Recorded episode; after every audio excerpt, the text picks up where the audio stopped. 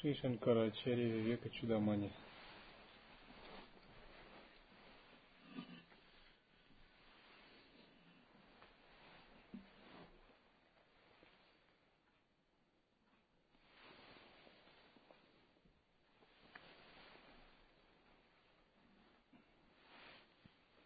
Затем, распростершись, он начинает рассказывать о своем собственном переживании. Благодаря милости Твоего благословенного взгляда, болезнь, вызванная злом рождения, прекратилась, и я мгновенно достиг блаженного состояния тождественности. Осознаванием тождества Брахмана и Атмана мое чувство двойственности разрушено, и я свободен от внешней активности. Чувство двойственности разрушается осознаванием единства личностного сознания и Абсолюта. На относительном уровне мы говорим личностное сознание, Абсолют. В действительности же так кажется только нам, когда мы находимся по ту сторону зеркала среди отражений. Когда мы находимся в зеркале, в центре нет ни сознания «я», ни абсолюта. Все абсолютное, нет внешнего абсолюта вне нас. Чтобы осознать тождество «я» и абсолюта, мы непрерывно направляем ум на абсолют. Ум прикован к чувствам и телу, его все время нужно отворачивать, направляя на Абсолют.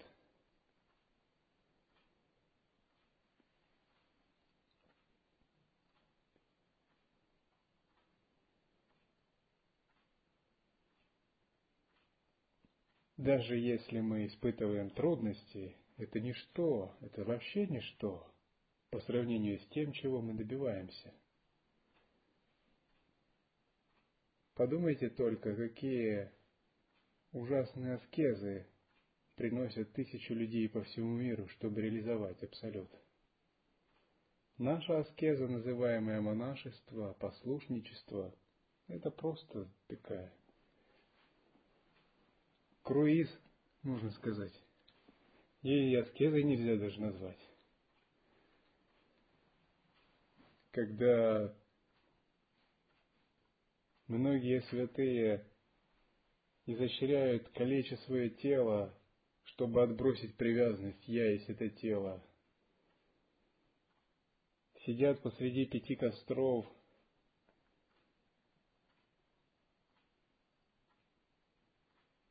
стоят день и ночь на одной ноге, на двух ногах, подняв одну руку, пока она не отсохнет. Мы же у нас стоит заболеть ухо или поясница, уже чуть не плачем. Где же наша приверженность Абсолюту?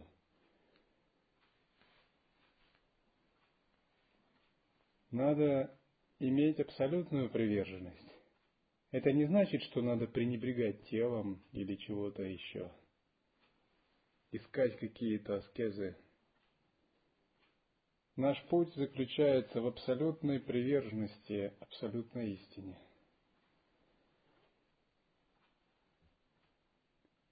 Один святой сказал слабоверному ученику, молодому послушнику. Послушник спросил, как тебе удается терпеть такие лишения? Этот святой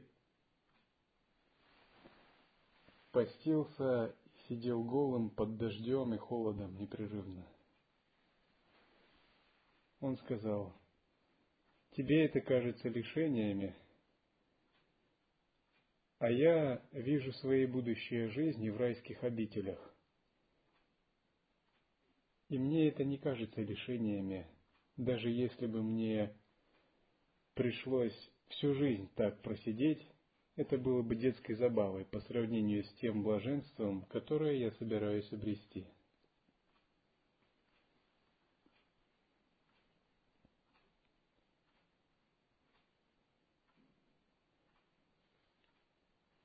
Дальше этот святой сказал, ты просто не знаешь, какое великолепие обретают святые.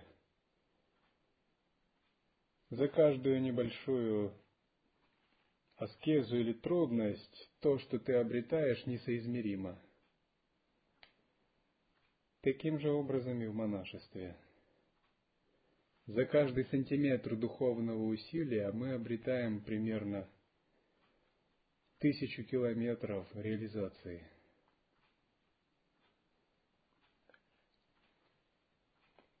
Я не могу различать между наличным и отсутствующим.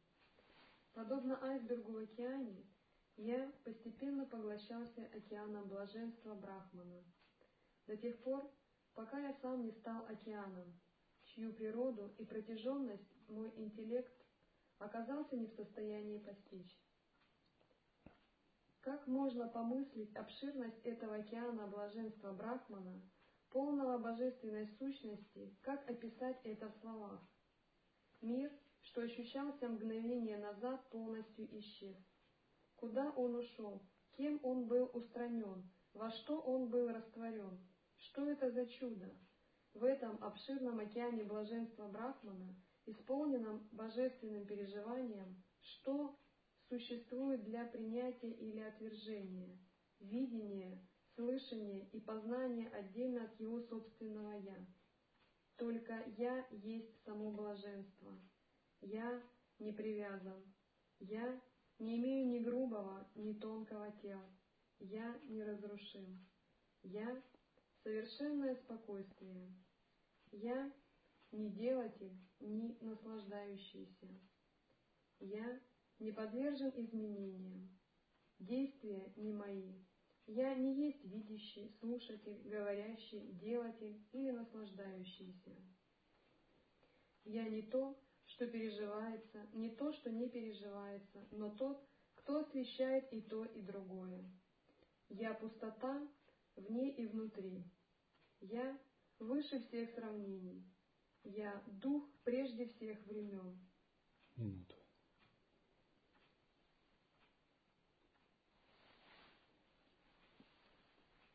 Когда мы направляем свой ум на Абсолют,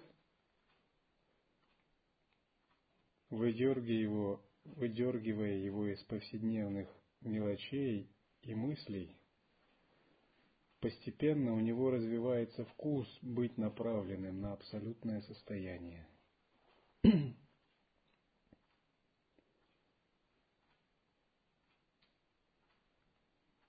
Размышляя об Абсолюте, мы не признаем никаких концепций, никаких форм, имен, не представляем его ни внутри, ни снаружи. Мы не даем ему никаких определений классификаций, и также философий, поскольку все это химеры, порожденные умом, они полезны для того, чтобы как-то объяснить его, дать пищу уму. Но когда мы говорим о присутствии, все это здесь не имеет значения.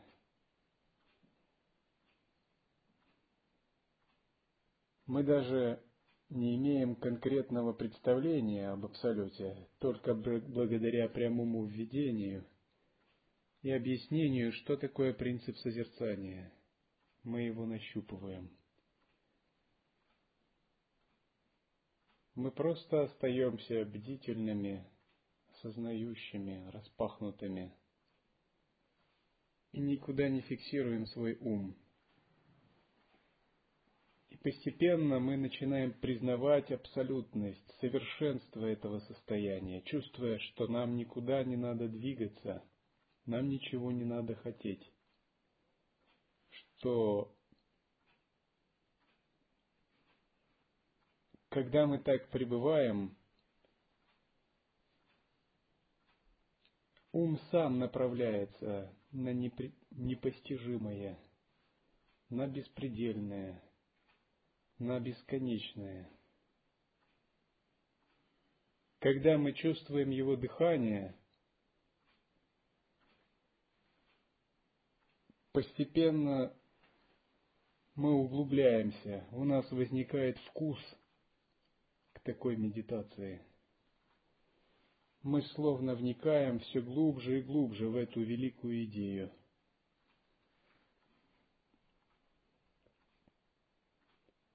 Тогда мы начинаем осознавать, что масштабы нашей жизни эфемерные.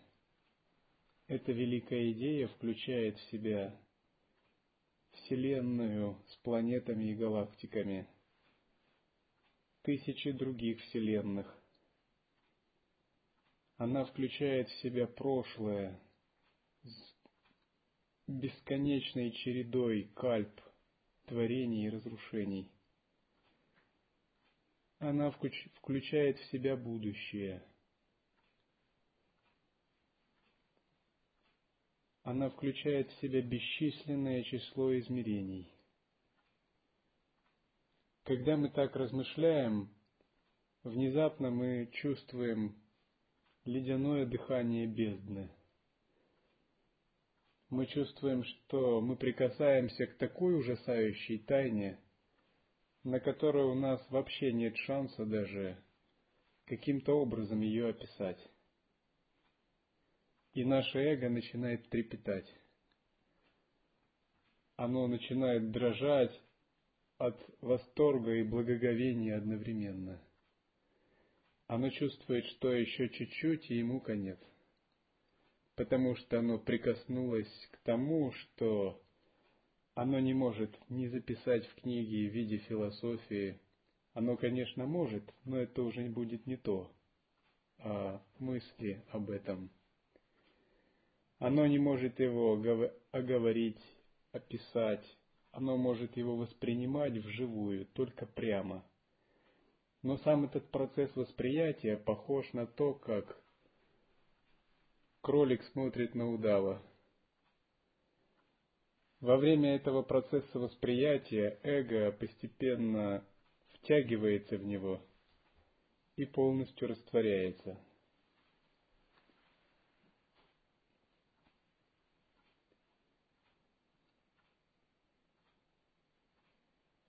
Однако, когда мы медитируем таким образом,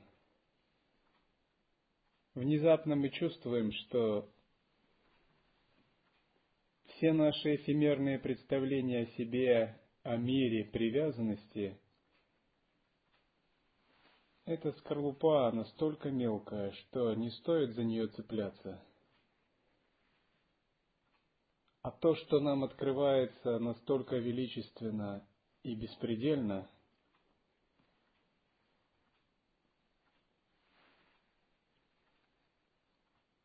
что мы ничего не теряем – Тогда внутри нас возникает вера. Мы думаем, раз это такая запредельная величественность, то пусть будет не моя воля, а ее. И мы решаем отсечь надежду и страх.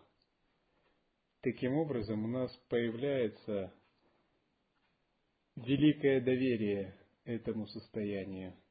И мы теперь больше не сопротивляемся ему, а распахиваемся. Когда мы отпускаем нечто внутри себя, наши цепляния и эго, эта великая беспредельность внезапно начинает сама в нас втекать. Мы теперь ей больше не мешаем. Мы вкусили ее вкус и поняли, что перед ней мы ничего не можем сделать, что наше эго должно капитулировать, сдаться ей, на ее милость. Тогда мы убираем словно камень, который закрывал путь этой абсолютности. Она начинает свободно на нас не изливаться. Это называют пробуждающая шакти абсолюта или ануграха. На пути мгновенного просветления этой пробуждающей силе придается большое значение.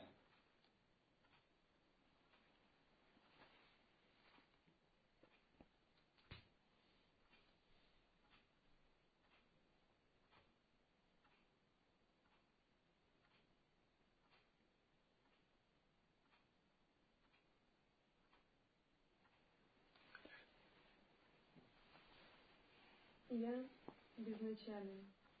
Во мне не сотворены я или ты, или это, или то. Я сразу вне и внутри всех элементов, как сознающий эфир в них, а также как их основание. Я Брахма, я Вишну, я Рудра, я Иша, я Садашива. Я превосхожу Ишвару. Я всеохватывающий свидетель, неделимый, однородный Брахман, бесконечный, вечный, само бытие, непревзойденное, окончательное совершенство, существование, вечное, чистое, просветленное, освобожденное и высочайшее блаженство. То,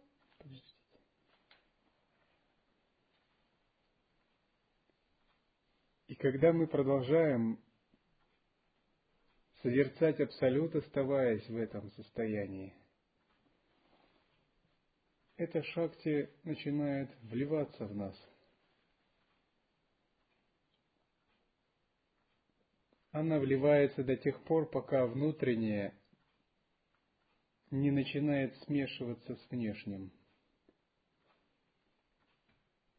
Тогда мы понимаем, что разделение между внутренним пространством и внешним было создано нашим умом.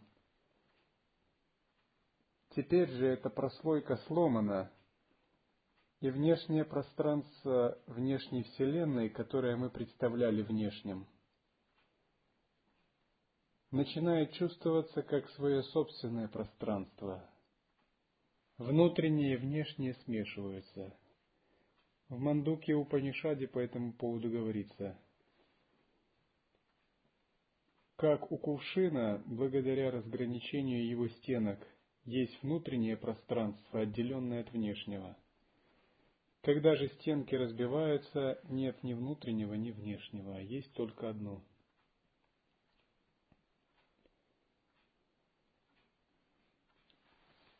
Если человек не понимает учения он представляет под реализацией абсолютности какое-то внутреннее переживание. Золотой свет, что-нибудь в этом роде. Однако реализация просветления это означает, что вы и вечность объединились.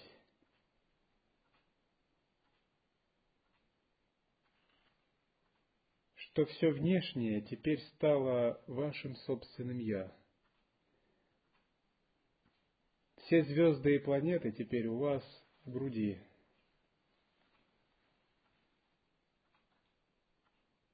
Вы ходите по Млечному пути, едите на завтрак солнце и луну и живете в десяти тысячах сторонах света.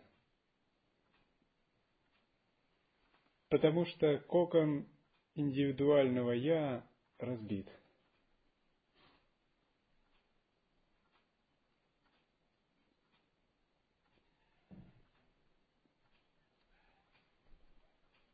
То, что прежде было пережито как отдельные вещи, как переживающие переживание переживаемое, я сейчас все нахожу в себе. Даже хотя волны мира и поднимаются, благодаря Майе, как ветер, возникая и утихая, они поднимаются и утихают во мне, кто является безграничным океаном блаженства. Глупцы те, Тогда внезапно йогин начинает понимать, что то, к чему он стремился, является им самим, всегда и с самого начала – Когда он это осознает, это словно удар или шок, который хватает его от осознавания великой шутки бытия, которую карма сыграла с ним.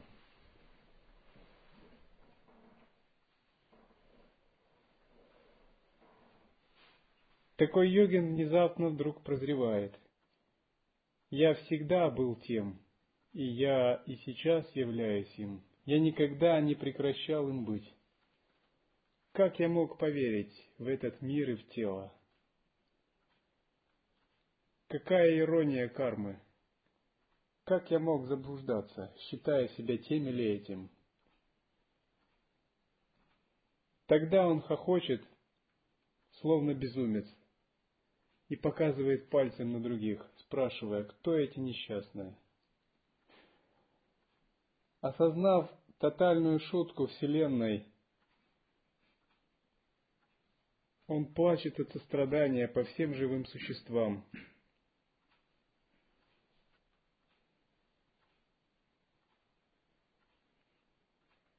Глупцы – те, кто, ошибаясь, приписывает тело и другие идеи мне, бесформенному и неизменному. Это напоминает деление неограниченного, бесформенного времени на такие части, как год, полугодие и сезон.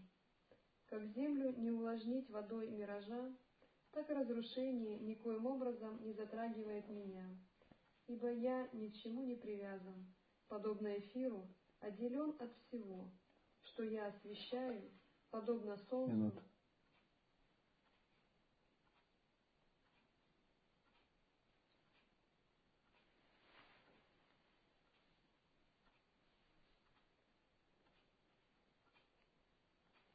Направлять ум на абсолют и пребывать в естественном состоянии – это синонимы.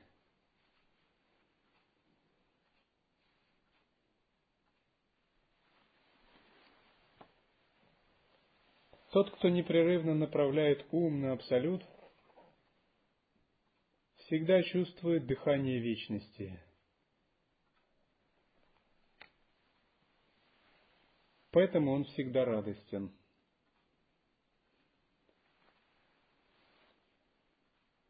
Знаете, если у вас есть замешательство, сомнения, уныние, грустные мысли,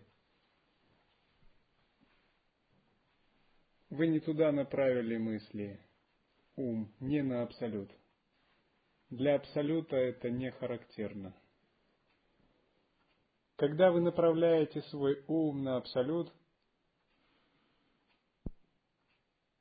вы танцуете, поете и пляшете 24 часа в сутки. Все дело только в этом – Практика сводится к тому, чтобы ловить свой ускользающий ум и направлять его в эту нужную точку.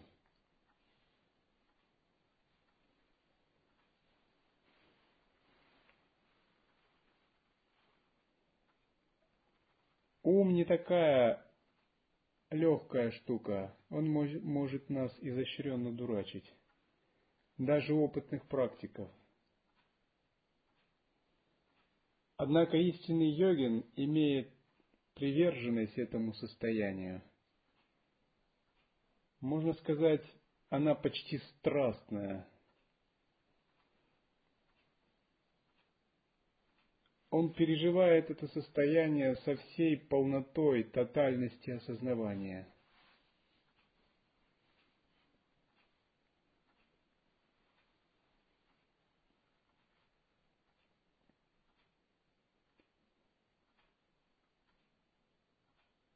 Когда же мы привыкаем к нему, это становится естественным. Поэтому его называют естественное состояние.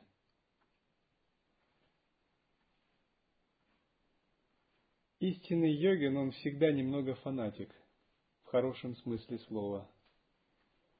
Не в смысле каких-то глупых фиксированных идей, а в смысле безграничной приверженности этому взгляду – когда его ничего не интересует, кроме этого.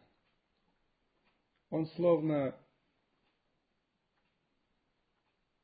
безумный ученый или музыкант, который полностью поглощен своей музыкой, математикой или философией, который со страстью отдается своему любимому делу.